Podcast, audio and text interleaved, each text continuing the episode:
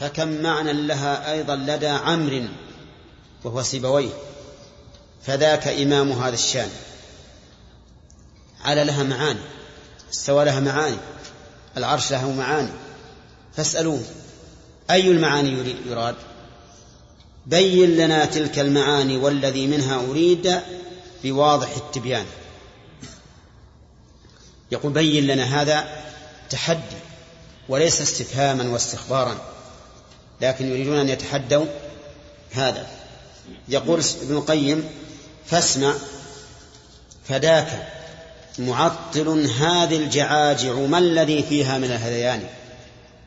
الجعاجع الأصوات الغير معلومة. ما الذي فيها من الهذيان؟ الهذيان كلام الرجل المخرف الذي ليس له ضابط ولا معنى. قل للمجعجع. ويحك اعقل من اعقل ذا الذي قد قلته إن كنت ذا عرفان. وهذا تهكم به. يعني أنك إن كانك صادق وتعرف اعقل ما تقول. نعم. العرش عرش الرب جل جلاله واللام للمعهود في الأذهان. استوى على العرش. كل يعرف أن المراد بالعرش العرش الله العرش المجيد. هل فيه إجمال؟ ها؟ أبدا. ما فيه إجمال ولا إيهام ولا اشتراك ولا مجاز ولا شيء أبدا. فاللام يقول للمعهود في الأذهان ما فيه إجمال ولا هو موهم النقل المجاز ولا ولا له وضعان. ما فيه إجمال؟ يعني إنه واضح المعنى. ولا فيه مجاز؟ لأنه حقيقة. ولا له وضع ثاني يعني مشترك. الوضع الثاني معناه يريد بذلك المشترك. يعني أنه بإضافته إلى الله ليس مشتركا يصلح لهذا وهذا. ومحمد والأنبياء جميعهم شهدوا به للخالق الرحمن. فكل الأنبياء جاءوا به. لأن الله استوى على العرش. وقد مر علينا أن عبد القادر الجيلاني رحمه الله قال إنه مذكور في كل كتاب أنزله الله على كل نبي. منهم عرفناه وهم عرفوه من رب عليه قد استوى ديان نحن عرفنا من الأنبياء. والأنبياء عرفوه منين؟ من الله. وفي هذا إشارة إلى أن دلالة الاستواء دلالة سمعية محضة بخلاف العلو. فإن دلالته إيش؟ سمعية عقلية فطرية. أما الاستواء فدلالته سمعية ما عرفناه إلا عن الأنبياء والأنبياء عرفوه عن الله عز وجل. لم, نف... لم تفهم الأذهان منه سرير بلقيس. نعم. المعطل يقول تعالى الرحمن على العرش استوى. على عرش بلقيس ولها عرش عظيم. ها؟ هل أحد يفهم هذا؟ أبدا. ولهذا قال لم تفهم الأذهان منه سرير بلقيس ولا بيتا على الأركان. العرش يطلق على السقف على الأعمدة. هل يفهم الناس من قوله تعالى الرحمن على العرش استوى أنه استوى على سقف على أعمدة؟ أبدا. ما يف... لا يفهمون ذلك. كلا ولا عرشا على بحر. العرش على البحر هذا عرش الشيطان. الشيطان ينصب عرشه على البحر ويرسل جنوده لإضلال الناس. فهل أحد يفهم أن المراد بالعرش الذي استوى عليه الرحمن هو عرش الشيطان اللي على البحر؟ كلا. ولا عرشا لجبريل بلا بنيان. أيضا لا يفهمون منه عرش جبريل. وذلك أن جبريل عليه الصلاة والسلام لما تأخر الوحي عن النبي عليه الصلاة والسلام أول ما نزل عليه سمع صوتا فرفع رأسه فإذا هو جبريل على كرسي بين السماء والأرض. هذا عرش جبريل. نعم. ولا كلا ولا العرش الذي إن ثل عندكم أنت؟ إن ثل. بالتاء بالثاء إن ثل يعني هدم من عبد هوى تحت الحضيض الداني. من هو عرشه هذا؟ عرش السلطان. الملك له عرش لكن لو يجي واحد من تحته يجره ها؟ سقط. هل يفهم الناس الرحمن على العرش استوى أنه استوى على عرش السلطان؟ كلا ولا عرش الكروم.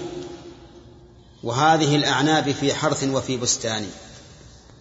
ما فهموا أنه استوى على عرش الكروم. الأعناب. أبدا. هذه الأسماء للعرش كلها لا يمكن أن تفهم من قوله تعالى الرحمن على العرش استوى. إذن ترديدهم لهذا الكلام. وقولهم العرش يحتمل معاني كثيرة. باطل ولا غير باطل؟ باطل. لأن كل هذه المعاني التي يذكرونها لا تفهم من قوله تعالى الرحمن على العرش استوى. لكنها فهمت بحمد الله. نعم.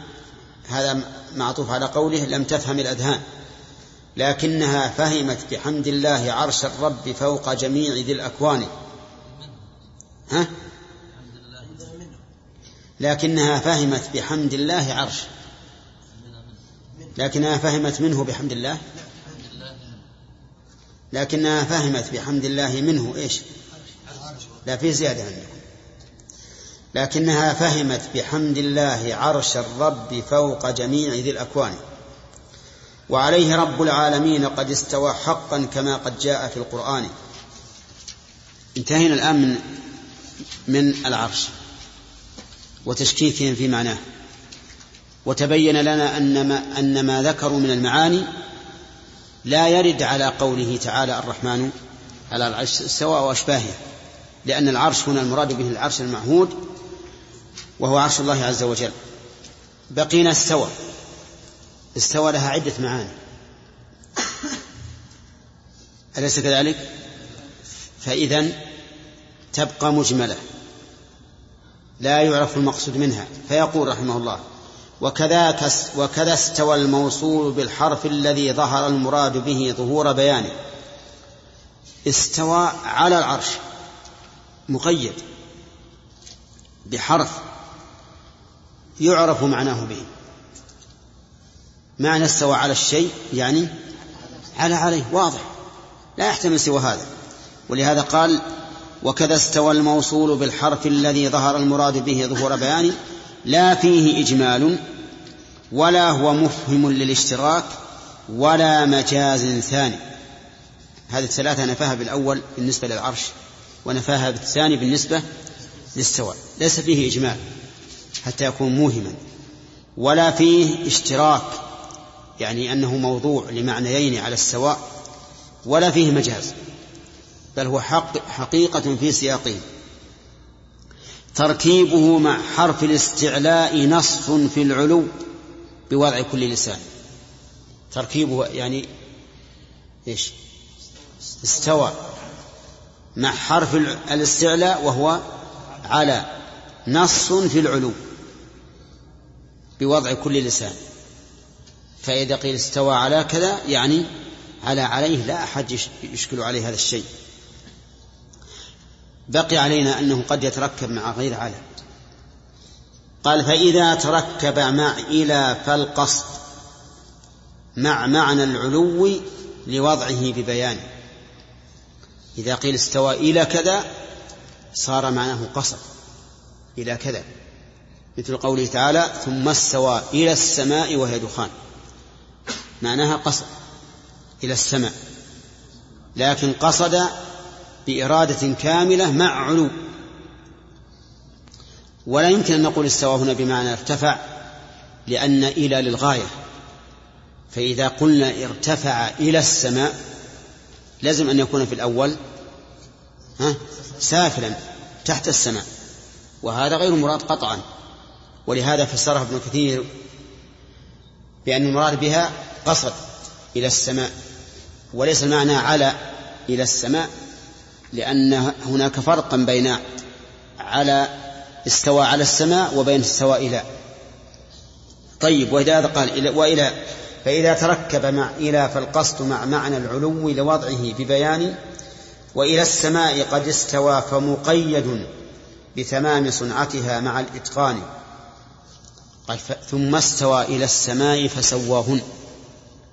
وهذا واضح أن المراد قصد إليها ليسويها ويحسنها. ثم استوى إلى السماء وهي دخان فقال لها والأرض ائتيا طوعا أو كرها من أجل إتمامها. لكن ما قال استوى إلى العرش ليتمه. العرش تام من قبل.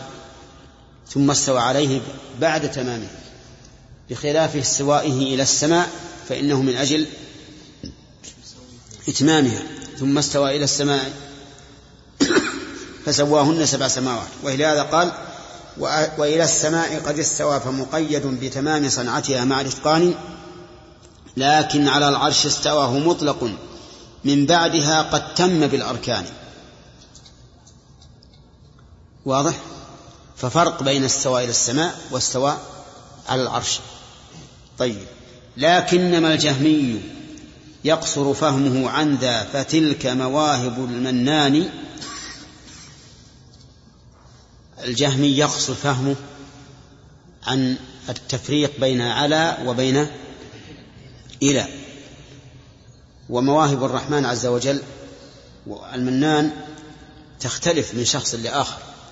من الناس من يهبه الله عز وجل فهما وعلما ومن الناس من من لا يهبه فهما ولا علما ومن الناس من يهبه علما بلا فهم ومن الناس من يهبه فهما بلا علم. فإذا فإذا اقتضى واو المعية كان معناه استوى متقدم والثاني. إذا اقتضى واو المعية يعني معناه إذا اقترن بها. كان معناه استوى متقدم والثاني. في قولهم استوى الماء والخشبة. استوى الماء والخشبة يعني أن الماء حاد الخشبة. نعم. المعنى؟ بالاستواء هنا إيش؟ التساوي. المعنى التساوي. ولهذا قال كان معناه استواء استوى متقدم والثاني. استوى الماء والخشبة. وين المتقدم؟ استوى الماء والخشبة وين المتقدم. الماء معناه أنه تساوى ما قبل الواو وما بعدها. واضح يا جماعة؟ طيب. إذن إذا أتت السواء مقرونة بعلى فمعناها العلو. مقرونة بإلى القصد. غير مقرونة بشيء المحاذاة. إلى مقرونة بواو المعية. مقرونة بواو المعية المحاذاة. والمساواة. الرابع قال رحمه الله فإذا أتى من غير حرف كان معناه الكمال فليس ذا نقصان. مثل قوله تعالى ولما بلغ أشده واستوى. هذا ما قيد بشيء. معناه إيش؟ كمل. فصارت استوى تستعمل على أربعة وجوه في اللغة العربية. مقرونة بعلى إيش بعد؟ وإلى. مقرونة بواو المعية مجردة لم تقترن بشيء. وكل واحدة يعرف معناها بما اقترن بها.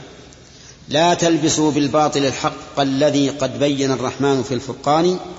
وعلى للس... آه انتهى الآن من الكلام على العرش وعلى السواء بقي عندنا على. قال وعلى للاستعلاء فهي حقيقة فيه لدى أرباب هذا الشان. على الأصل فيها أنها للاستعلاء.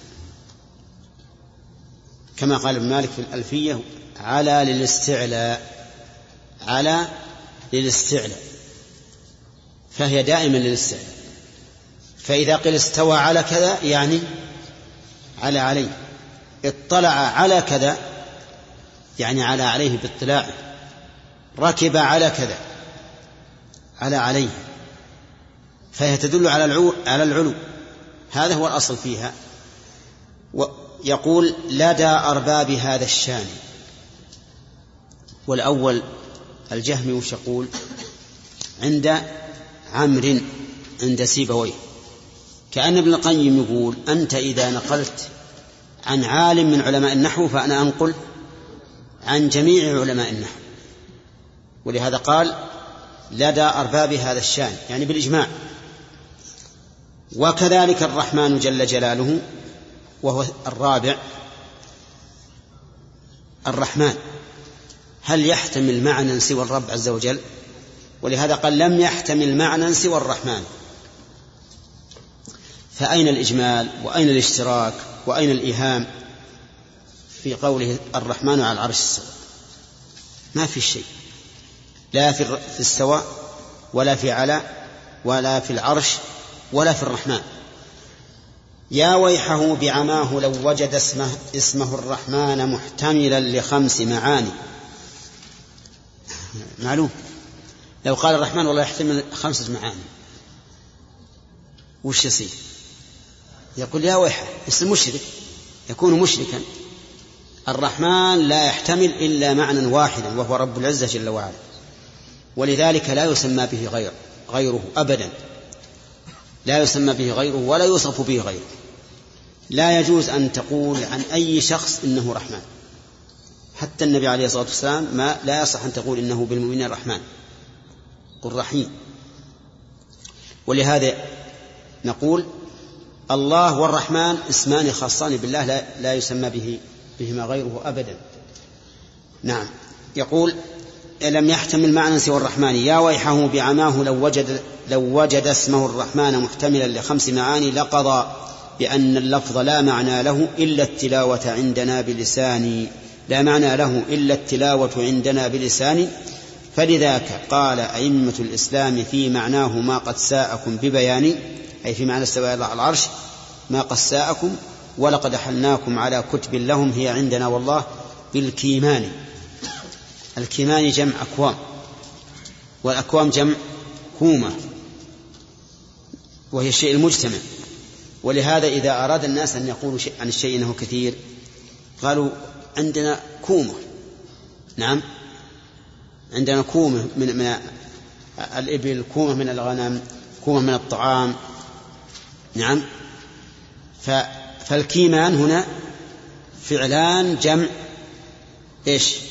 أكوام وأكوام جمع كومة. نعم. والله أعلم.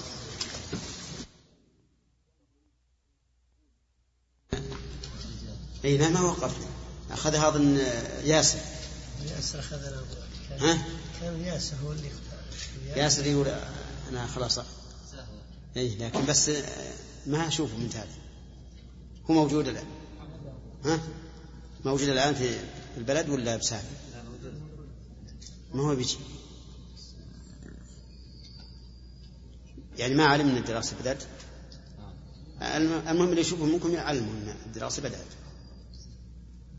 نعم. بسم الله الرحمن الرحيم. فصل في بيان سبب غلطهم في الألفاظ والحكم عليها باحتمال عدة معان حتى أسقطوا الاستدلال بها. واللفظ منه مفرد ومركب في الاعتبار فما هما سيان.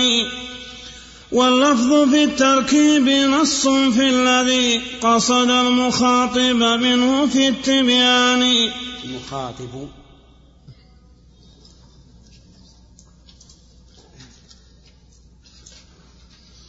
واللفظ بالتركيب نص في الذي قصد المخاطب منه في التبيان.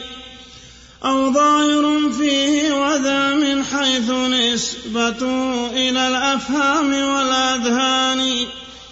فيكون نصا عند طائفة وعند سواهم هو ظاهر التبيان. ولدى سواهم مجمل لم يتضح لهم المراد به اتضاح بيان. فالأولون لإلفهم ذاك الخطاب وإلفهم معناه طول زمان. طال الميراث لهم لمعناه كما اشتدت عنايتهم بذاك الشان. والعلم منهم بالمخاطب إذ هم أولى به من سائر الإنسان. ولهم أتم عناية بكلامه وقصوده مع صحة العرفان.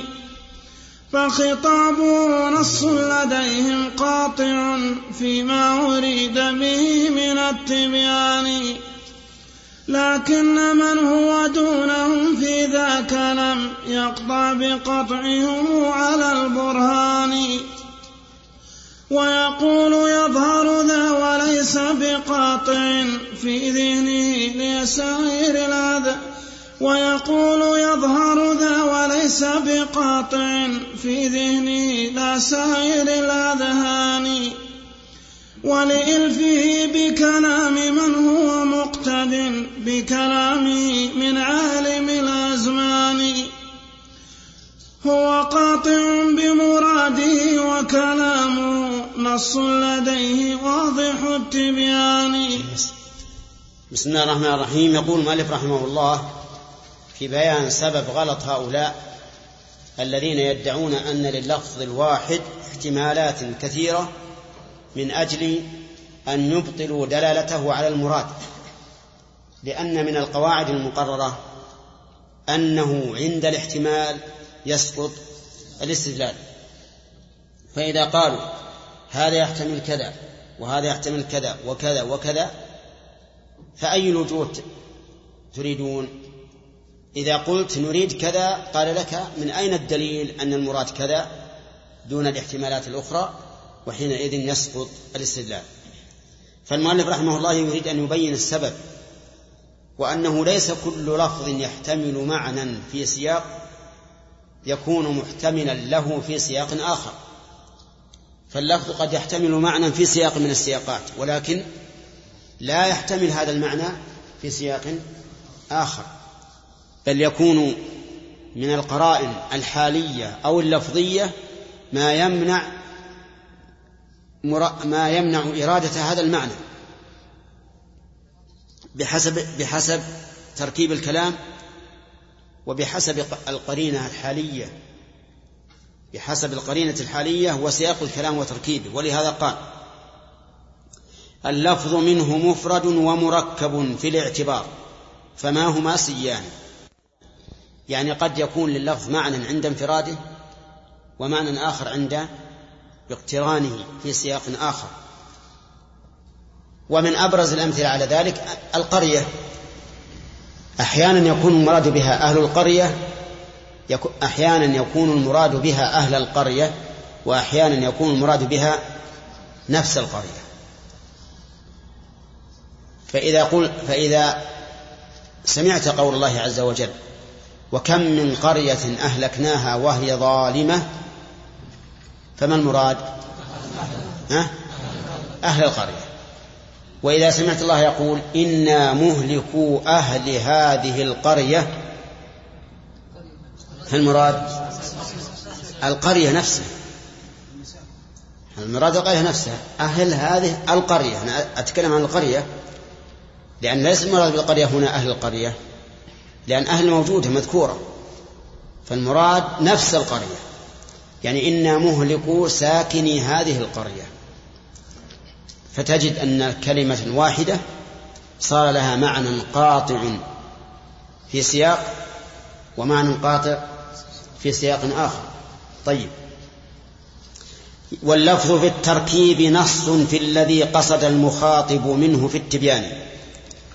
النص اللفظ في التركيب نص. النص عندهم ما لا يحتمل إلا معنى واحدا فهو بمعنى الصريح. ومنه قولهم منصة العروس وهو الكرسي الذي تأتي وتجلس عليه. فلو سألت الجمع من هذه لقالوا هي العروس المرأة ما يحتمل غيرها. كذلك أيضا النص في الكلام هو الذي لا يحتمل سوى معناه فهو صريح فيه. يقول نص في الذي قصد المخاطب منه في التبيان فالتركيب يجعله نصا. ومن هنا قال شيخ الإسلام ابن تيمية إنه لا مجاز في القرآن ولا في اللغة العربية. لماذا؟ لأن السياق يجعل اللفظ صريحا في المعنى ونصا في المعنى ولا يحتمل المجاز. اخفض لهما جناح الذلة الذل من الرحمة غير قول القائل اكسر جناح الطير. واضح؟ لأن الكل يعرف اكسر جناح الطير المراد به الجناح الذي يطير به الطير. جناح الذل معناه مرتفع الذل يعني أنك لا ترتفع عليهما بل اخفض لهما ذل لهما. كالجناح إذا خفض فإن الطائر لا يطير. إذن الكلام نص في سياقه وحينئذ نقول لا مجاز في اللغة العربية لأن السياق يعين المعنى ويمنع المجاز. السياق يعين المعنى ويمنع المجاز. ولا شك أن ما قاله رحمه الله هو الحق أنه لا مجاز في اللغة العربية. لأن لأن الكلمات في حد ذاتها لا يعين معناها تماما إلا السياق. فإذا تعين معنى الكلمة في سياقها حينئذ يكون احتمال إرادة الحقيقة الأصلية في الوضع غير وارد. فيبقى الكلام حقيقة في سياقه نصا في معناه. يقول اللفظ بالتركيب. نص في الذي قصد المخاطب منه التبيان هذه واحد. أو ظاهر فيه. أو ظاهر فيه. الظاهر هو الذي يحتمل معنيين هو في أحدهما أظهر. فمرتبته دون النص. يكون ظاهرا ولكنه ليس نصا. فهو أقل دلالة من النص. هناك مجمل يكون فيه اللفظ محتملا لمعنيين على السواء. هذا مجمل. هذا مجمل. فالكلام ثلاثة أقسام. ما لا يحتمل إلا معنى واحدا فهذا طيب. ما يحتمل معنيين هو في أحدهما أظهر هذا ظاهر. الأظهر هو الظاهر. ما يحتمل معنيين على السواء فهذا مجمل. هذا مجمل يحتاج إلى بيان. فالمؤلف بين هذا كله. قال أو ظاهر فيه وذا وذا من حيث نسبته إلى الأفهام والأذهان. يعني رحمه الله أن الظهور والنصية بحسب الأفهام والأذهان. ثم بين ذلك فيكون نصا عند طائفة وعند سواهم هو ظاهر التبيان. يعني يكون لفظ الواحد نصا عند طائفة لا يحتمل غير المعنى غير معنى واحد ويكون ظاهرا عند طائفة أخرى. يعني يحتمل معنيين هو في أحدهما أظهر. وهناك طائفة ثالثة يكون عندها مجملا وسيذكره ولهذا تجد الآن المفتين يفتيك رجل فيقول الظاهر والله أن هذا جائز. الظاهر أنه جائز لقوله تعالى كذا وكذا. فيكون هذا الرجل فاهما للنص أو فاهما للدليل فهم نص أو فهم ظاهر. فهم ظاهر. ويأتيك إنسان آخر مفتي فيقول هذا حرام لقوله تعالى كذا وكذا. فيكون هذا الرجل فاهما للدليل فهم نص. والله يؤتي فضله من يشاء. كثير من الناس تكون النصوص الأدلة عنده واضحة كأنها نصوص صريحة. وبعض الناس تكون ظاهرة وبعض الناس تكون مشتبهة. ما يستطيع يعطيك حكم من, من أي دليل لأنه مشتبه عنده الأدلة. يقول وعند سواهم هو ظاهر التبيان. ولدى سواهم. يعني لدى سوى الطائفتين الأوليين ولدى سواهم مجمل لم يتضح لهم المراد به اتضاح بيانه. فقسم رحمه الله الناس باعتبار الدليل إلى ثلاثة أقسام. قسم منهم يكون له الدليل نصا ظاهرا لا يحتمل معنى آخر. قسم آخر يكون عندهم الدليل ظاهر مع احتمال معنى مرجوح. قسم ثالث يكون مجملا لا يتضح فيه المراد. فالأولون يعني بين هذا السبب لماذا كان هذا الدليل الواحد. نصا عند قوم وظاهرا عند قوم ومجملا عند آخرين. قال فالأولون صار نصا عندهم لإلفهم ذاك الخطاب وفهم مع و... نعم. لإلفهم ذاك الخطاب وإلفهم معناه طول زمانه اللهم اجعلنا منه هؤلاء ألفوا خطاب خطاب الله ورسوله وألفوا معناه وصار المعنى الظاهر لغيرهم نصا عندهم حتى إن بعضهم يميز صحة الحديث من ضعفه بمجرد ما يسمعه وإن لم ير سنده. لماذا؟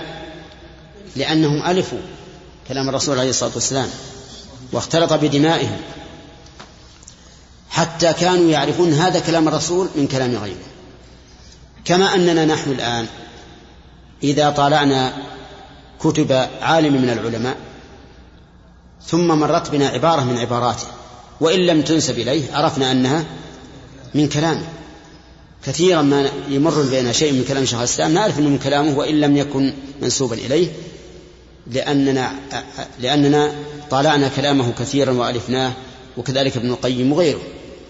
فالحاصل أن هؤلاء الذين ألفوا كلام الرسول عليه الصلاة والسلام وفهموه يكون المعنى عندهم نصا. يقول طال المراس لهم لمعناه كما اشتدت عنايتهم بذاك الشان. والعلم منهم بالمخاطب إذ هم أولى به من سائر الإنسان ولهم أتم عناية بكلامه وقصوده مع صحة العرفان فخطابه نص لديهم قاطع فيما أريد به من التبيان. ذكر رحمه الله أمورا متعددة. أولا أنهم ألفوا الخطاب خطاب الرسول عليه الصلاة والسلام وألفوا معناه من كثرة ممارستهم له. هذه واحد. ثانيا أن لهم عناية تامة في معرفة كلام النبي صلى الله عليه وسلم وتدبر معناه حتى يكون عندهم نصا قاطعا. ثالثا أنهم يعلمون بحال الرسول عليه الصلاة والسلام ومراده ومقصده لأنهم يعرفون الغايات الحميدة من الشريعة الإسلامية فتجدهم يعرفون مراد النبي صلى الله عليه وسلم بخطابه نصا قاطعا لأنهم يعرفون مقاصد الشريعة. فلأجل هذه الثلاث هذه الأمور الثلاثة أو الأربعة كانوا يعلمون مراد النبي صلى الله عليه وسلم بكلامه علما قاطعا نصا. ولهذا قال فخطابهم نص لديهم قاطع فيما أريد به من التبيان لكن من هو دونهم في ذاك لم يقطع بقطعهم على البرهان. الذين دون هؤلاء إما في علفهم لكلام الرسول وكونهم لا يمارسونه دائما وكون أكثر ما يقرؤون كتب العلماء دون الأدلة أو لأشياء أخرى تكون في نفوسهم. تمنعهم من أن يكون الكلام نصا لديهم بل هو يقول يظهر ذا وليس بقاطع في ذهنه. لو كان قاطعا لكان نصا لكنه يقول يظهر كذا. لا في ذهنه لا سائر الأذهان لأن هناك من يقول إنه نص. بل وهناك من هو دونه يقول إنه مجمل ولهذا قال لا سائر الأذهان ولإلفه بكلام من هو مقتد بكلامه من عالم الأزمان هو قاطع بمراده وكلامه وكلامه نص لديه واضح التبيان يقول هذا الرجل الذي كان لا يفهم الأدلة لماذا؟ لأنه مشتغل بكلام من؟ متبوعه ومقلده فتجده يفهم من خطاب مقلده نص المقلد فهما؟ قاطعا نصا. لكن كلام الرسول صلى الله عليه وسلم لا يفهم هذا الفهم. وهذا ما قاله شيخ ابن القيم رحمه الله واقع. فإن كثيرا من الناس ولا سيما المكبون على الكتب المهتمون بالتقليد تجدهم إذا جاءتهم النصوص يقفون حيارا. لكن في كتب مقلديهم عندهم علم كامل يفهمون النصوص منطوقا ومفهوما وإيماء وإشارة بخلاف النصوص الشرعية والذي ينبغي لطالب العلم أن يركز على فهم كتاب الله وسنة رسوله صلى الله عليه وسلم قبل كل شيء وأن يستعين على فهمهما بكتب أهل العلم. يعني لا يطرح كتب أهل العلم جانبا ولا يعتمد عليها ويدع الكتاب والسنة. بل يأخذ من هذا وهذا ويجعل العمدة الكتاب والسنة. نعم.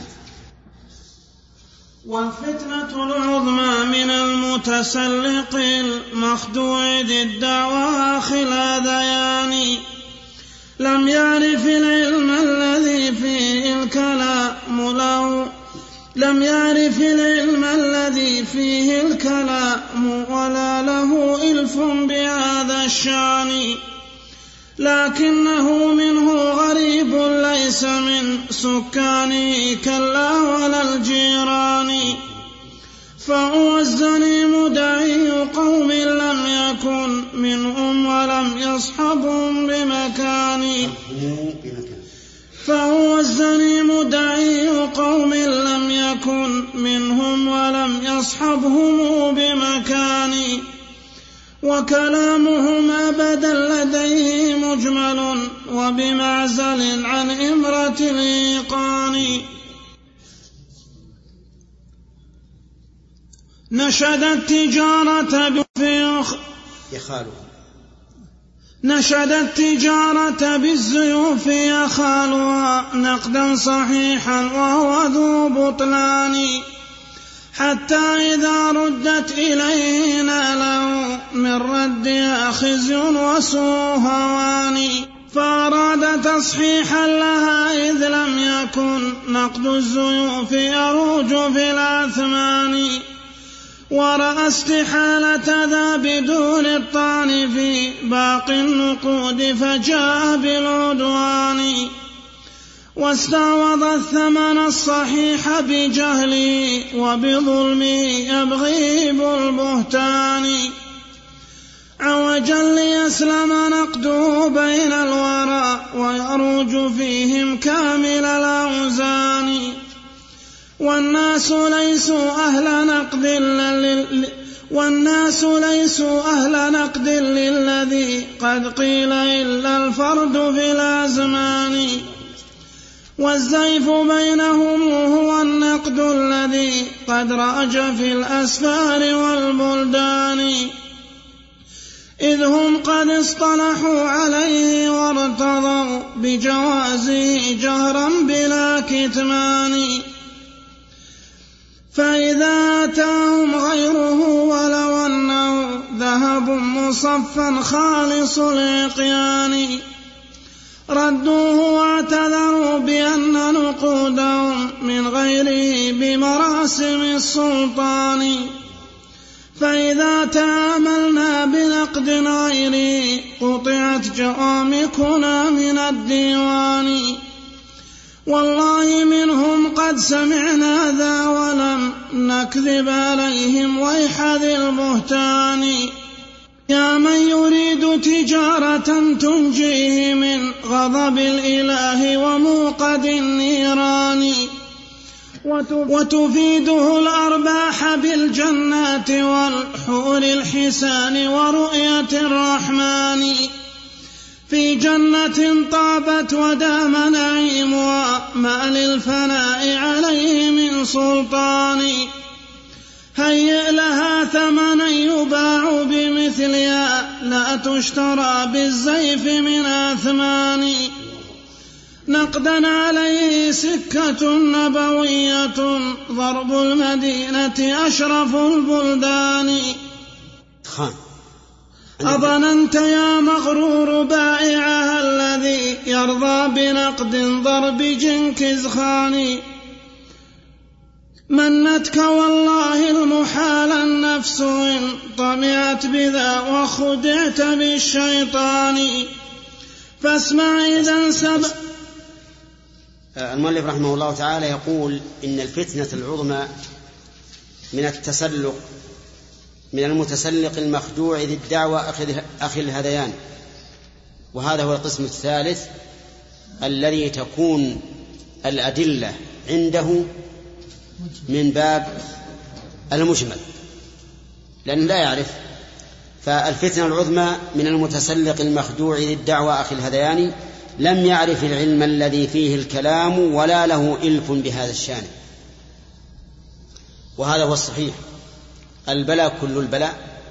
من لا يعرف الدليل ولا يهتم به وهو عنده غير قاطع الدلالة ولا ظاهر الدلالة أيضا.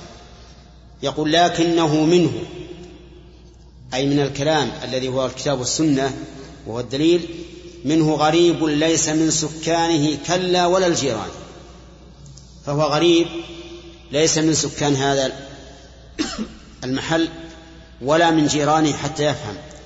فهو الزنيم والزنيم هو الذي ينتسب إلى قوم وليس منهم. كما قال تعالى عتل بعد ذلك زنيم. فهو يدعي العلم ولكنه ليس من العلماء.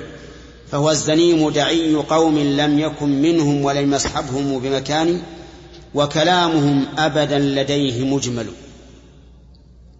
وبمعزل عن إمرة الإيقان كلامهم الضمير يعود على كلام القوم الذي هو الكتاب والسنة. لدى هذا الرجل مجمل. لا يبين المراد به. ولهذا يقول بمعزل عن إمرة الإيقان.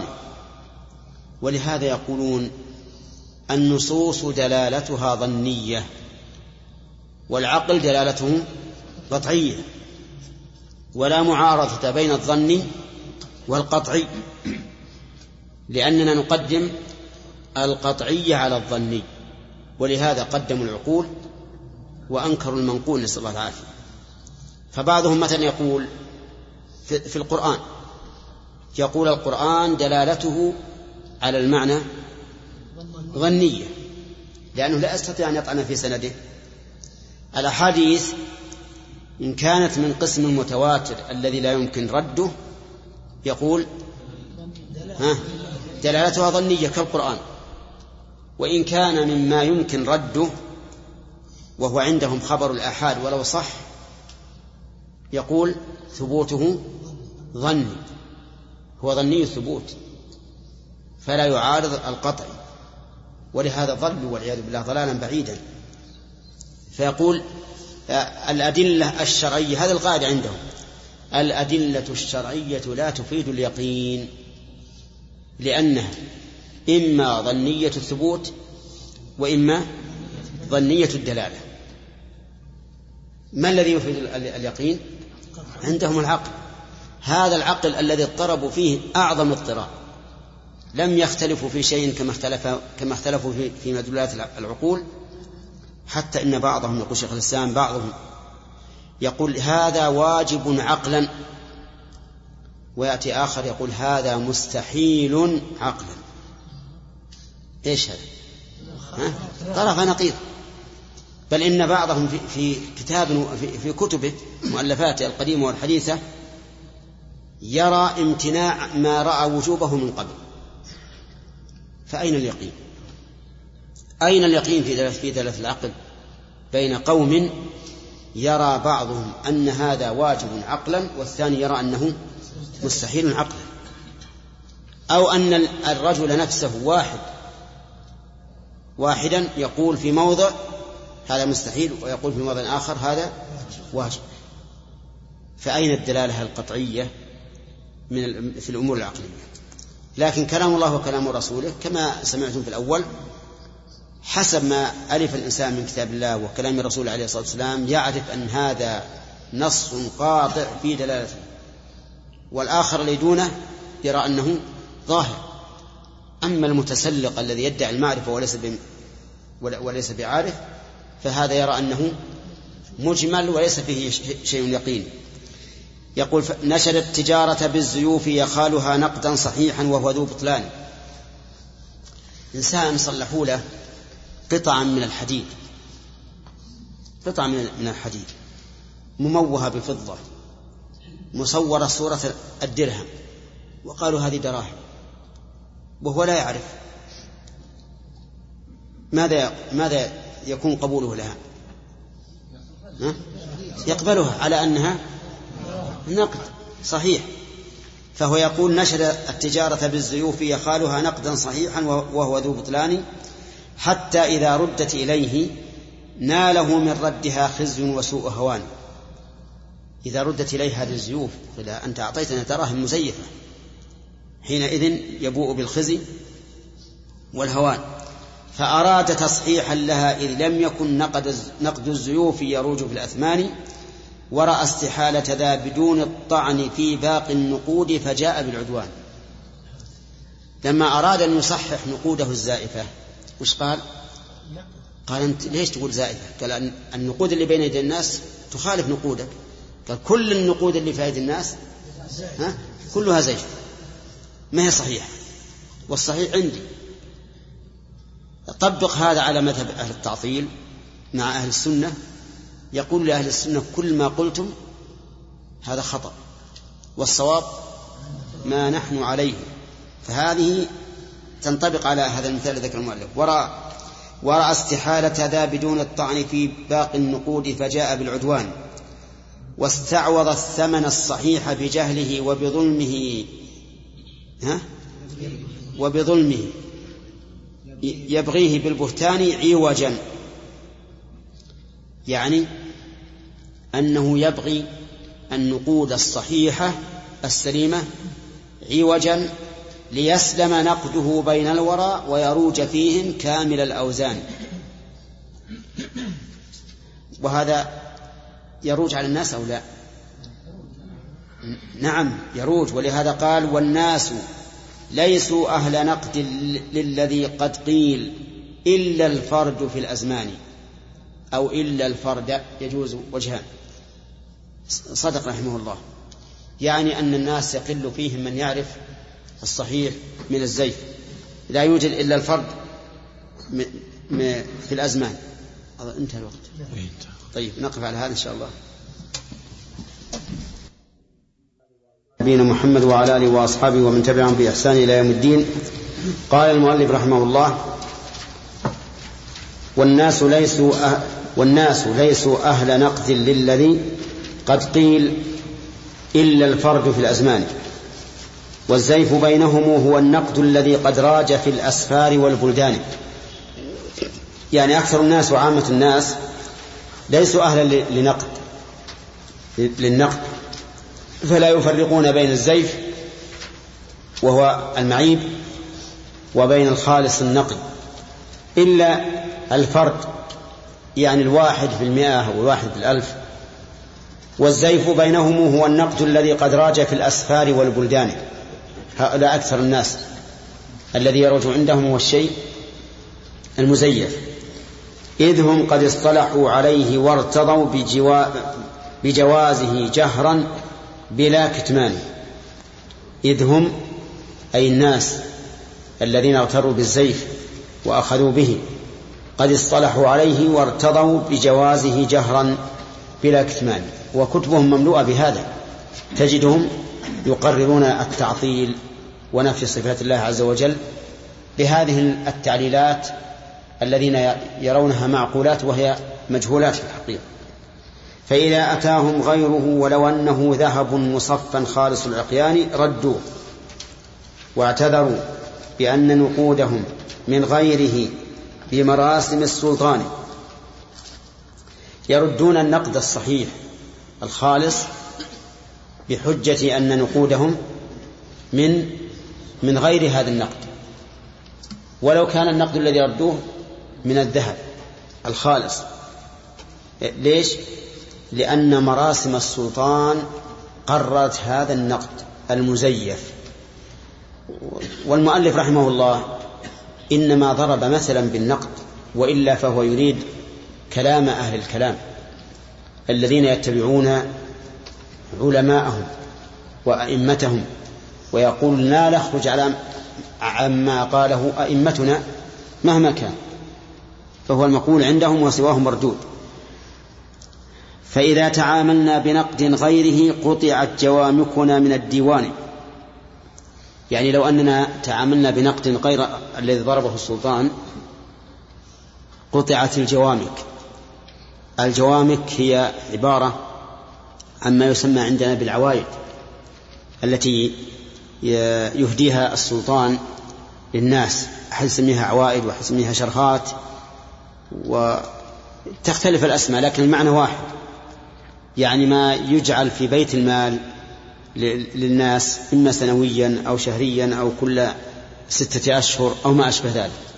فالجامكية هي عبارة عما يأخذه الإنسان من بيت المال. يقولون نحن لو قبلنا هذا النقد الصحيح السليم وتركنا نقد السلطان ماذا ماذا يصنع؟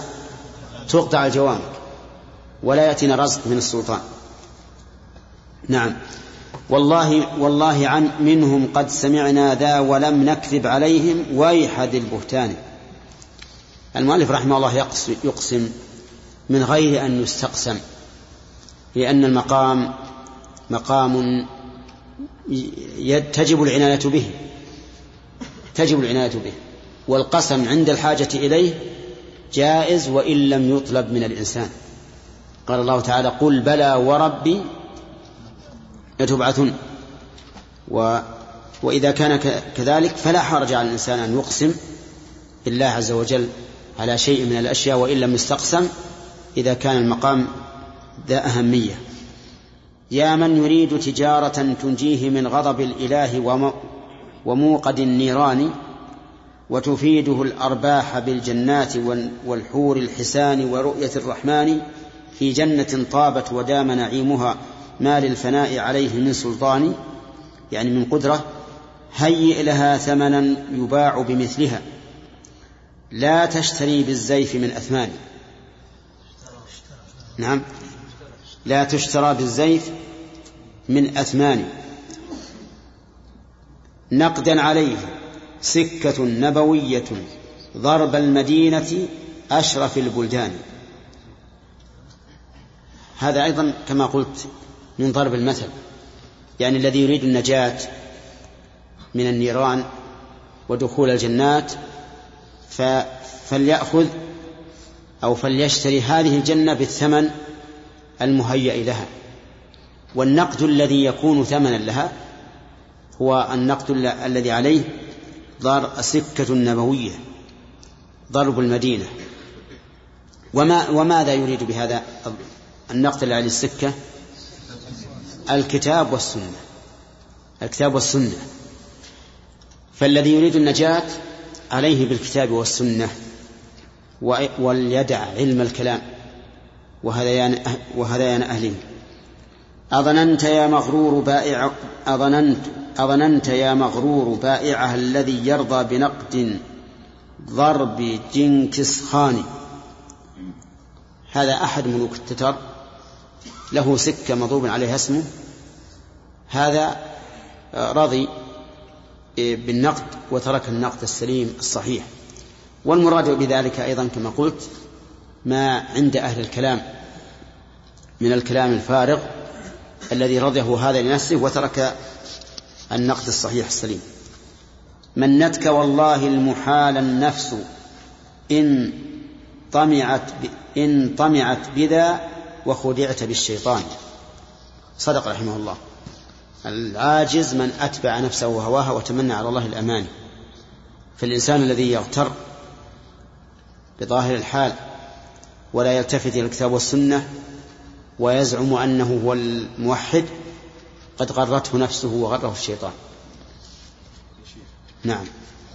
منك والله المحال المحال النفس. إن ولا أن طمعت؟ إن إن طمعت. ولا تصير أن يصح أن لكن إن طمعت صحيح. نعم. فاسمع إذا سبب الضلال ومنشأ التخليط إذ يتناظر الخصمان. يحتج باللفظ المركب عارف مضمونه بسياقه لبيان. واللفظ حين يساق بالتركيب محفوظ به للفهم والتبيان. جند ينادي بالبيان عليه مثل ندعنا بإقامة وآذان. كي يحصل الإعلام بالمقصود من إراده ويصير في الأذهان. فيفك تركيب الكلام معاند حتى يقلقله من الأركان. ويروم منه لفظة حتى ويروم منه لفظة قد حملت معنى سواها في كلام ثاني. فيكون دبوس الشقاق وعدة للدفع فعل الجاهل الفتان فيقول هذا مجمل واللفظ محتمل. فيقول هذا مجمل واللفظ محتمل وذا من أعظم البهتان فبذاك يفسد كل علم في الوراء والفهم من خبر ومن قرآن. إذ أكثر الألفاظ تقبل ذاك في الإفراد قبل العقد والتبيان. لكن إذا ما ركبت زال الذي قد كان محتملا لذي الوحدان. عندنا لدى. لدى. كذا عندكم؟ ها؟ إيش؟ كيف؟ السلام؟ الشقاق. نشوفها. فسرها بشيء؟ شو يقول ها؟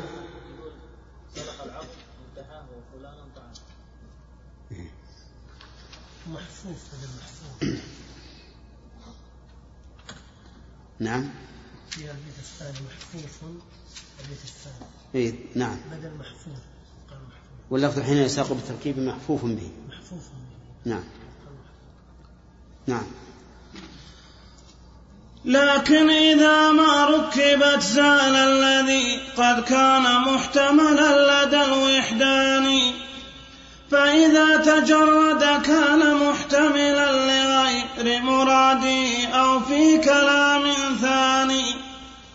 لكن ذا التجريد ممتنع فإن يفرض يكن لا شك في الأذهان والمفردات بغير تركيب كمثل الصوت تنعقه والمفردات بغير تركيب كمثل الصوت تنعقه بتلك الظاني وهنالك الإجمال والتشكيك والتجهيل والتحريف بالبطلان.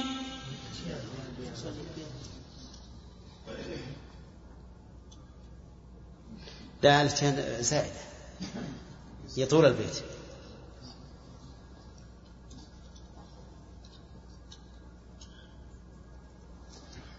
نعم.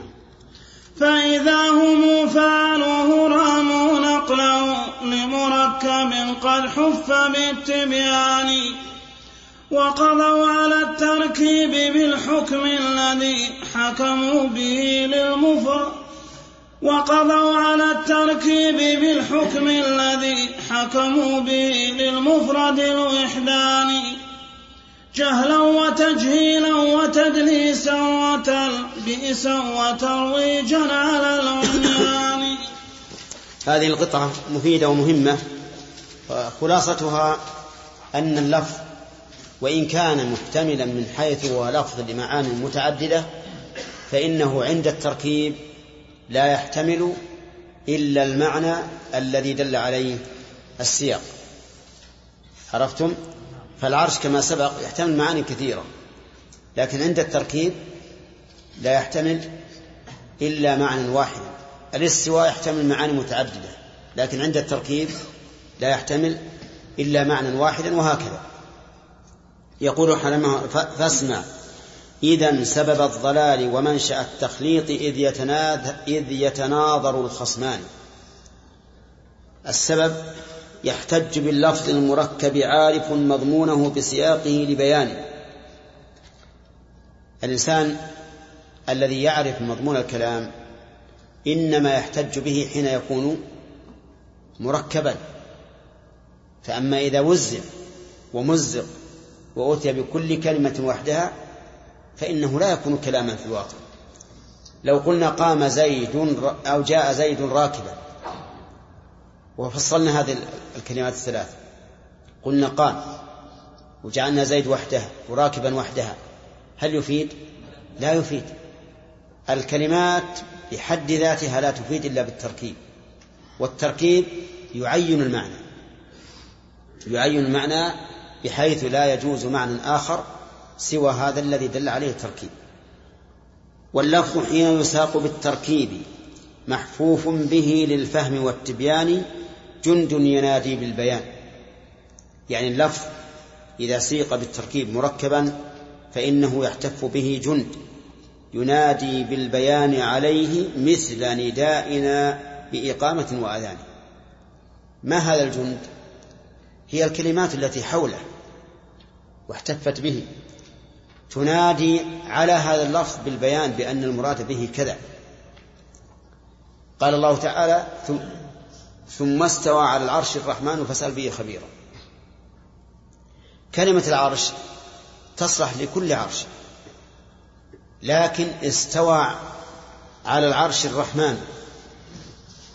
هذا التركيب أو هذه الكلمات التي احتفت بالعرش تعين أن يكون معناه عرش الرب لا غير فالقرائن يعني الكلمات التي تحتف باللفظ تنادي عليه جند جند ينادي عليه يقول هنا هنا ما تريد هنا ما تريد. لا يتعداه إلى غيره.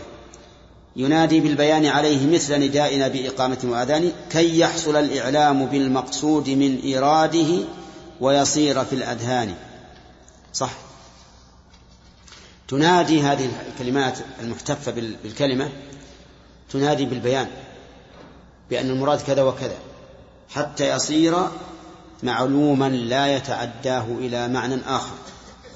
فبذاك فيفك تركيب الكلام معاند حتى يقلقله من الأركان. مثل أهل التعطيل يفككونه يقول استوى له عدة معاني العرش له عدة معاني فأي المعاني تريدون؟ فيشككون نقول هذا الكلام إنما يكون لو أفردت كل كلمة. أما مع ضم بعضها إلى بعض فإن المعنى يتعين. لكن أنتم تفككون الكلام وتجزئونه وتمزقونه. تضليلا للخلق. قال ويروم منه لفظة قد حملت معنى سواها في كلام ثاني. يروم يعني يقصد. لفظة قد حملت معنى لها في كلام ثاني. يعني هذه اللفظة التي الآن يشككنا فيها تحتمل هذا المعنى الذي قال لكن ها. لا في كلام آخر. أما في هذا الكلام فلا تحتمل المعنى الذي رامه فيكون دبوس الشقاق وعدة للدفع فعل الجاهل الفتان. الدبوس معروف. الدبوس معروف. هو ما ينقر, ينقر به. مثل المسمار أو شبهه يكون دبوس الشقاق يعني هو الذي يضرب المجتمع حتى يشققه. وعندكم النسخة الثانية دبوس السلاق. يعني العظام لأنها إذا دقت بالدبوس تفرقت. فيكون هذا القول الذي أراد أن يمزق الأدلة به مثل دبوس السلاق أو الشراق فيقول هذا مجمل واللفظ محتمل. قال ابن القيم وذا من أعظم البهتان. كيف؟ لأنه بسياقه ليس مجملا ولا محتملا. وبذاك يفسد كل علم في الورى والفهم والفهم من خبر ومن قرآن. يعني بهذا الطريق الذي سلكها هذا المبتدع يفسد كل كل لفظ في الورى لأن كل لفظ إذا أردنا أن نمزقه ونمزق كلماته كلمة كلمة ونقول هذه الكلمة تحتمل كذا وكذا تبقى كل الألفاظ لا يمكن أن يستدل بها لشيء. لماذا؟ قول. لأن يعني كل واحد يقدر أن يجزئ الكلام. ويقول هذه الكلمة تحتمل كذا. فنقول نعم هي تحتمل في غير هذا السياق. أما في هذا السياق فإنه جملة واحدة لا يمكن أن يفكك. ولو أننا سلكنا ما تذهب إليه لكن كل إنسان يتكلم يفسد كلامه. حتى لو قال الرجل لزوجته أنت طالق لقلنا فك. أنت مبتدع. وين الخبر؟ ما هي طالق. أنت جميلة. طالق يحتمل طالق من قيد طالق من النكاح طالق من, من, من الغم. صح ولا هل هل يكون لهذه الجملة أنت طالق فائدة الآن؟ لا يكون. فلو أردنا أن نجزئ كلام الناس جزءا جزءا لفسد الكلام كله وفسد الفهم ولم يبقى للناس فهم صادق. إذ أكثر الألفاظ تقبل ذاك في الإفراد قبل العقد والتبيان. أكثر الألفاظ تقبل ذاك. ما هو؟ التعدد والاحتمال. قبل العقد يعني قبل أن يعقد بينهم. ويبين. كل الكلمات غالبها يحتمل معنيين. لكن السياق يعين. لكن إذا ما ركبت زال الذي قد كان محتملا لدى الوحدان. رحمه الله. إذا ركب الكلام الكلمات ركبت بعضها مع بعض فإن الاحتمال الذي يكون فيما لو أفردت يبقى ولا يزول؟ يزول. لا فإذا تجرد كان محتملا لغير مراده أو في كلام ثاني. إذا تجرد يعني فصل بعضه عن بعض كان محتملا لغير, لغير المراد أو محتملا لكلام ثاني يعين يعين لكن ذا التجريد ممتنع. وش معنى التجريد؟ يعني أن تجريد الكلمات بعضها لبعض ممتنع. كل كلام العرب تجده لا بد أن يكون مركبا حقيقة أو حكما. يعني لا تجد في كلام العرب كلمة زيد فقط. أبدا. لا تجد فيها قام فقط. أبدا. لا بد في كلام العرب من أن يكون مركبا ولهذا علماء النحو يقولون الكلام هو لفظ. إيش؟ المركب. ما في كلام العرب شيء غير مركب بل إذا وجد غير مركب قيل هذا ليس بكلام ولا عبرة به. ولهذا فإذا يقول فإذا تجرد لكن ذا التجريد ممتنع فإن يفرض يكن لا شك في الأذهان. يعني إن فرض كلام مفرد فهو فرض ذهني. ولهذا قال فهو لا شك أين محله الخارج ولا الذهن؟ اسم. فإذا تجرد لكن التجريد فإن يفرض يعني يفرض التجريد يكن لا شك في الأذهان. لا شك جملة معترضة. يعني إن فرض تجريد الكلام بعضه من بعض فهذا ها في الأذهان. يعني أن الذهن يقدر أن الكلام متمزق متفرق لكن في الواقع لا يمكن. طيب والمفردات بغير تركيب كمثل الصوت تنعقه بتلك الضاني. صحيح. المفردات بغير تركيب مثل الصوت للذي ينعق بالضان الذي ينعق بالضان وش يقول؟ ها؟ هلو هلو. نعم. الضأن تفهم هذا. وتجي أو حسب تعليمه لها. هل هذه كلمات مفيدة؟ لا أبدا. تفيد الضأن لكن البني آدم ما تفيده. فإذا قدرنا كلمة موجودة بلا تركيب فهي كصوت الناعق. بالبهيمة لا فائدة منها وليست واردة. وهنالك الإجمال والتشكيك والتجهيل والتحريف بالبطلان. يعني أننا لو فرضنا إفراد الكلمات بعضها من بعض وتمزيق الكلام حينئذ يأتي التشكيك. فإذا هم فعلوه راموا نقله لمركب قد حف بالتبيان. الضمير فإذا هم يعود على أهل التعطيل. يعني إذا فعلوا ذلك وجردوا الكلمات من معناها عند تمزيقها وتفريدها نقلوا ذلك إلى المركب. نقلوا ذلك إلى المركب. ولهذا قال نقلوه لمركب. قد حف بالتبيان فجعلوا المعنى الذي يحتمل عند الإفراد هو المعنى الذي يحتمل عند التركيب. فضللوا الناس بهذه الطريقة.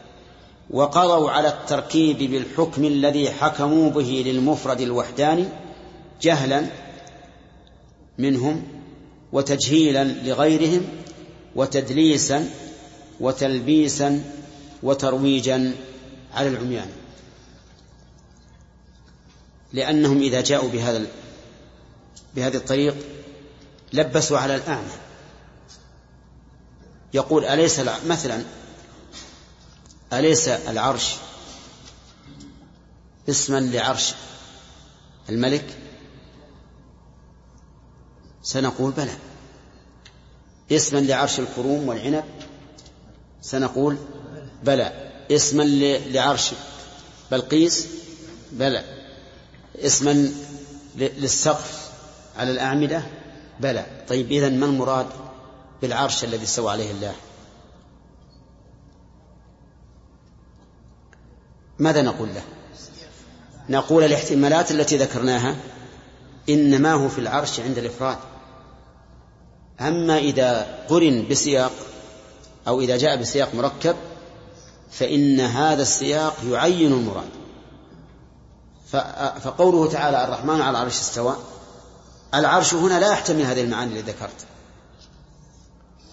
إنما يدل على عرش خاص بالله عز وجل. فقط. لا عرش بلقيس ولا عرش الكروم ولا سقف البيت. نعم. بل هو عرش عرش الله عز وجل والذي عينه ما هو؟ السياق. لكن هم يأتون للعامة وأشباههم يقول العرش له عدة معاني. فأي معنى تريد؟ نقول هذا الاحتمال إنما هو عند الإفراد. أما عند الضم فإن الكلمات إذا ضم بعضها بعض تعين المراد بالسياق. يعني غلطهم في تجريد الألفاظ بغلط الفلاسفة في تجريد المعاني؟ هذا هداك الله من إضلالهم وضلالهم في منطق الإنسان كمجردات في الخيال وقد بنى قوم عليها أوهن البنيان. ظنوا بأن لها وجودا خارجا ووجودها لو صح في الأذهان. أنا وتلك مشخصات حصلت في صورة جزئية بعيان. لكنها كلية إن طابقت أفرادها كاللفظ في الميزان. يدعونه الكلي وهو معين. فرد كذا المعنى هما سيان. تسجيل ذات الذهن. ها؟ تجريد ذات الذهن. تجرد عندكم؟ متجردا في الذهني الظاهر أصل يعني تجرد أو تجريد. نعم. المنطق اليوناني ها؟ المنطق الإنساني أو منطق المنطق اليوناني عندكم في المنطق اليوناني؟ إيه. والله اللي عندكم أحسن مصحح بعد ما نشرح إن شاء الله. نعم. لا الذهن يعقله ولا هو خارج هو كالخيال لطيفة السكران. لكن تجرد والمقيد ثابت وسواه ممتنع بلا إمكان. فتجرد الأعيان عن وصف وعن وضع وعن وقت لها ومكان. فرض من الأذهان يفرضه كفرض المستحيل هما لا فرضان. الله أكبر كم دها من فاضل. هذا التجرد من قديم زمان. تجريد ذي الألفاظ عن تركيبها وكذاك تجريد المعاني الثاني. حق أن كليهما في الذهن مفروض فلا تحكم عليه في الأذان. فيقودك الخصم المعاند بالذي سلمته للحكم في الأعيان. فعليك بالتفصيل إن هم أطلقوا أو أجملوا فعليك بالتبيان. بسم الله الرحمن الرحيم. يقول المؤلف في هذا الفصل إن هؤلاء الذين جردوا الألفاظ عن معانيها ولم يعينوا المعنى بالسياق يشبهون من جردوا الألفاظ بل من جردوا الأعيان عن أوصافها. من جردوا الأعيان عن أوصافها وهم الفلاسفة. لأن الفلاسفة كما هو معلوم قالوا إن الله تعالى لا يوصف بصفات ثبوتية ولا صفات سلبية. يعني لا تصفه بوجود ولا عدم وعلة ذلك عندهم أنك لو وصفته بالوجود بالإثبات شبهته بالموجودات ولو وصفته بالنفي شبهته بالمعدومات. إذن فلا تصفه بنفي ولا إثبات. فقيل لهم لا يمكن أن يوجد عين لا توصف بإثبات ولا نفي. إلا ما يتخيله الذهن فرضا. أما في الخارج يعني بأن توجد عين مستقلة مجسدة فإنه لا يمكن أن توجد عين إلا موصوفة إما بنفي وإما بإثبات. والفروض الذهنية الفروض الذهنية لا تدل على حقيقة المفروض. فالإنسان قد يفرض الجمع بين الضدين. ولكن هل الجمع بين الضدين ممكن؟ لا. هذا يقول مالك رحمه الله إن غلط هؤلاء في تجريد الكلمات عن المعنى و كتجريد كغلط هؤلاء في تجريد الأعيان عن الأوصاف. قال هذا هداك الله من إضلالهم وضلالهم في منطق الإنسان. أي في النطق. لأن المعروف أن الإنسان إذا تكلم فإنما يعني ما يتكلم به بحسب إيش؟ السياق. ولا يعني غيره. ويكون السياق معينا لمعنى للمعنى المراد من المتكلم. أما اللي عندكم النسخة الثانية اليوناني خليها النسخة الثانية فيشير إلى مذهب الفلاسفة الذين قالوا بتجريد الأعيان عن أوصافها.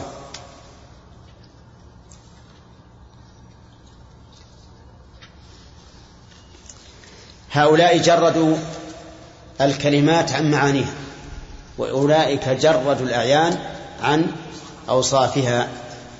يقول كمجردات في الخيال وقد بنى قوم عليها أوهن البنيان. يشير إلى الفلاسفة الذين أنكروا أن يكون الله موصوفا بالإثبات أو موصوفا بالنفي. ظنوا أي هؤلاء القوم أن بأن لها وجودا خارجا. يعني ظنوا أنه يوجد ذات لا توصف بإثبات ولا نفي. فيقول ابن القيم ووجودها لو صح في أي شيء؟ في الأذهان. يعني أن الذهن هو الذي يفرض ذاتا ليس لها صفات. أما في الخارج فإنه لا يمكن يوجد ذات بلا صفات. لو لم يكن من صفاتها إلا الوجود. لكان كافيا. مثلا أمامنا عصا قائمة. هل يمكن أن نقول هذه العصا ليست موجودة ولا معدومة؟ لا يمكن. لا يمكن. لكن الذهن قد يفرض أشياء مستحيلة. فلهذا يقول وجودها لو صح في الأذهان. أن وتلك مشخصات حصلت في صورة جزئية بعيان. يعني كيف يمكن أن ننفي وجود صفة في الأعيان أو وجود معنى في الكلمات وهي قد شخصت في صورة جزئية؟ والمشخص في صورة جزئية لا بد أن يكون له صفة. المشخص في سياق معين لا بد أن يكون له معنى. لا يحتمل غيره. فهذا مثل هذا. لكنها كلية إن طابقت أفرادها كاللفظ في الميزان. المعاني كلية إذا طابقت أفرادها. لكن الفرد منها المعين هذا جزئي لا بد أن يكون موصوفا بصفة. مثال ذلك كلمة الإنسان. نحن نرى أو نعلم أن جميع البشر يشتركون في معنى كلي وهو الإنسانية. الإنسانية هل الإنسانية شيء مشخص يرى ويشاهد؟ ها؟ لكنه معنى كلي عام تتساوى فيه الأفراد. الحيوان مثلا الحيوان اسم لكل ذي روح من الإنسان وغير الإنسان. هل الحيوانية هذه هذا المعنى الكلي؟ هل هو شيء مشخص يرى بالعين؟ لا. لكن أفراده مشخصة ترى بالعين. كذلك المعاني التي الكلية الذي قالوا مثل العرش له معنى كذا وكذا وكذا هذا نقول هذا معنى كلي ولا يتعين المعنى إلا بالسياق. طيب. يقول رحمه الله يدعونه الكلية وهو معين فرد. كذا المعنى هما سيان. عندكم فرد ولا فردا؟ بالضم. يعني أنهم أن الشيء أن المعاني الكلية كلية في الأذهان لا في الخارج. فعندما تكون في الخارج تكون معينة مشخصة فردية. كذلك المعنى يكون اللفظ له معنى كلي عام لكن عندما تضعه في مكانه ماذا يكون؟ يكون له معنى خاص يعينه السياق. طيب. تجريد ذا في الذهن أو في خارج عن كل قيد ليس في الإمكان. تجريد ذا في الذهن أو في خارج عن كل قيد ليس في الإمكان يعني أنه مستحيل. مستحيل أن تجرد اللفظ عن المعنى. في حال السياق مستحيل أن تجرد الأعيان عن المعنى الكلي إذا كانت في الخارج. فخلاصة كلام المؤلف أن هؤلاء غلطوا في اللفظ كما غلط الفلاسفة في في الأعيان. فجعلوا اللفظ لا معنى له وجعلوه محتملا لكل معنى وإن قيد بالسياق كما أن هؤلاء جعلوا المعنى الكلي ثابتا في كل جزء وفي كل فرد فقالوا يمكن أن يكون الخالق غير موصوف لا بإثبات ولا بنفي فنقول هذا شيء غير ممكن. طيب لا الذهن يعقله ولا هو خارج هو كالخيال لطيفة السكران شبه شرح الكلمة دي؟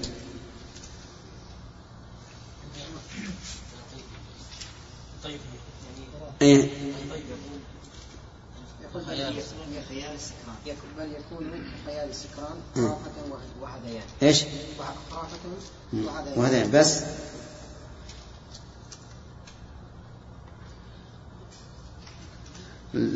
كلكم عندكم بالتاء؟ بالهاء؟ إيه. إيه.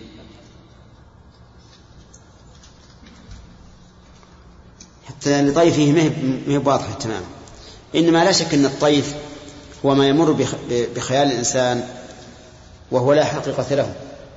قد يمر بتكفير الإنسان أشياء ما لا حقيقة. فهؤلاء الذين فرضوا كلمات ليس لها معنى أو لها معاني متعددة لا تتعين كالذين فرضوا أعيانا ليس لها صفات. وهذا إنما يقدره الذهن ولا حقيقة, حقيقة له في الخارج. يقول لكن تجردها المقيد ثابت وسواه ممتنع بلا إمكان.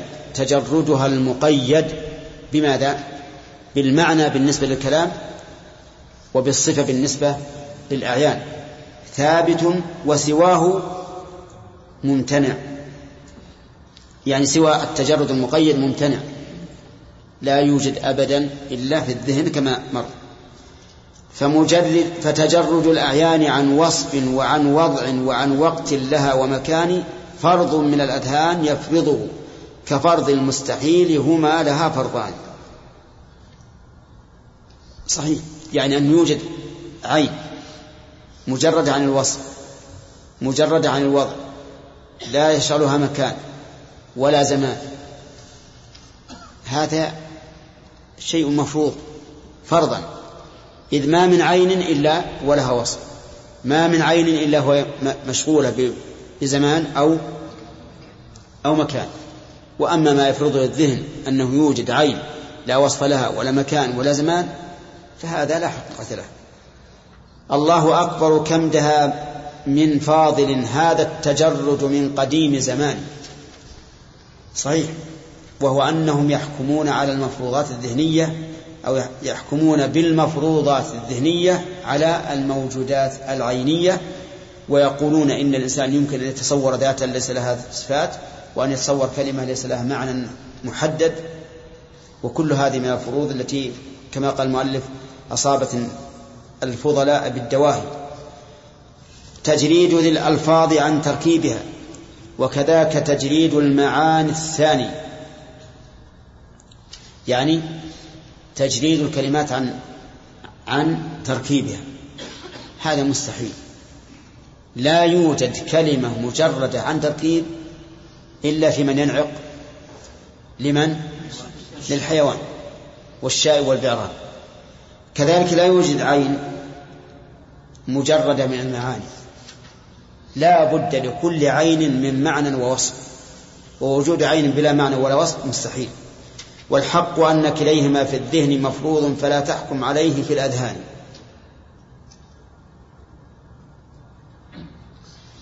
حتى ما هي واضح البيت هذا. الحق أن كليهما في الذهن. الإشارة إلى أي شيء؟ إلى الألفاظ المجردة عن التركيب وإلى الأعيان المجردة عن الأوصاف. كلاهما في الذهن مفروض فلا تحكم عليه في الأذهان. طيب. في الأذهان يجب عليه يجب أن تكون متعلقة بقوله مفروض لا بقوله تحكم. يعني الكل الحق أن كليهما في الذهن مفروض في الأذهان. نعم. ف نعم. هو أوضح في المعنى لكنه بس يطول ال... يطول البيت. والحق أن كليهما في الذهن مفروض. فلا تحكم عليه وهو في الأذهان. هي في المعنى أوضح لا شك. لكن بس ينكسر البيت. وفي الثاني يكون فيها تكرار. لأننا نقول حق وأن كليهما في الذهن مفروض في الأذهان فيه تكرار. إلا أن يقال أنه يريد بذلك التوكيد. على كل حال المعنى مفهوم الآن. أن تجريد الكلمات من التركيب مستحيل وتجريد الأعيان من الصفات مستحيل. وأن دعوى تجريد الكلمات كدعوى تجريد الأعيان من الأوصاف يقول فيقودك فلا تحكم عليه وهو في الأذهان فيقودك الخصم المعاند بالذي سلمته للحكم في الأعيان. يعني أن الخصم الذي المخاصم كالفلاسفة مثلا يقول لهؤلاء كما أنتم تصورتم وجود كلمات مجردة عن التركيب فلتتصوروا أعيانا مجردة عن الأوصاف. ولهذا يقول يقودك الخصم المعاند بالذي سلمته للحكم في الأعيان فعليك بالتفصيل إنهم أطلقوا أو أجملوا فعليك بالتبيان. ولهذا ما أكثر الغلط في الإطلاقات؟ وما أكثر الغلط في الإجمالات. ودائما يكون التفصيل هو الذي يبين الحق ويأتي بالتحصيل ولهذا يقال بالتفصيل التحصيل بالتفصيل التحصيل. نعم. فصل في بيان تناقضهم وعجزهم عن الفرق بين ما يجب تأويله وما لا يجب. وتمسكوا بظواهر المنقول عن أشياخهم تمس كتمسك العميان. وأبوا بأن يتمسكوا بظواهر النصين وعجبا من الخذلان. قول الشيوخ محرم تأويله إذ قصدهم للشرح والتبيان. فإذا تأولنا عليهم كان إبطالا لما راموا بلا برهان فعلى ظواهرها تمر نصوصهم وعلى الحقيقة حملها لبيان. أليتهم أجروا نصوص الوحي ذا المجرى من الآثار والقرآن؟ بل عندهم تلك النصوص ظواهر لفظية عزلت من الإيقان. بل عندهم تلك النصوص ظواهر لفظية عزلت عن الإيقان. لم تغن شيئا طالب الحق الذي يبغي الدليل ومقتضى البرهان. فانظر إلى الأعراف ثم ليوسف والكهف وافهم مقتضى القرآن.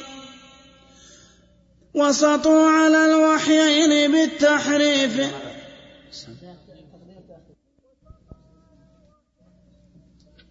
وسطوا على الوحيين بالتحريف إذ سموه تأويلا بوضع ثاني.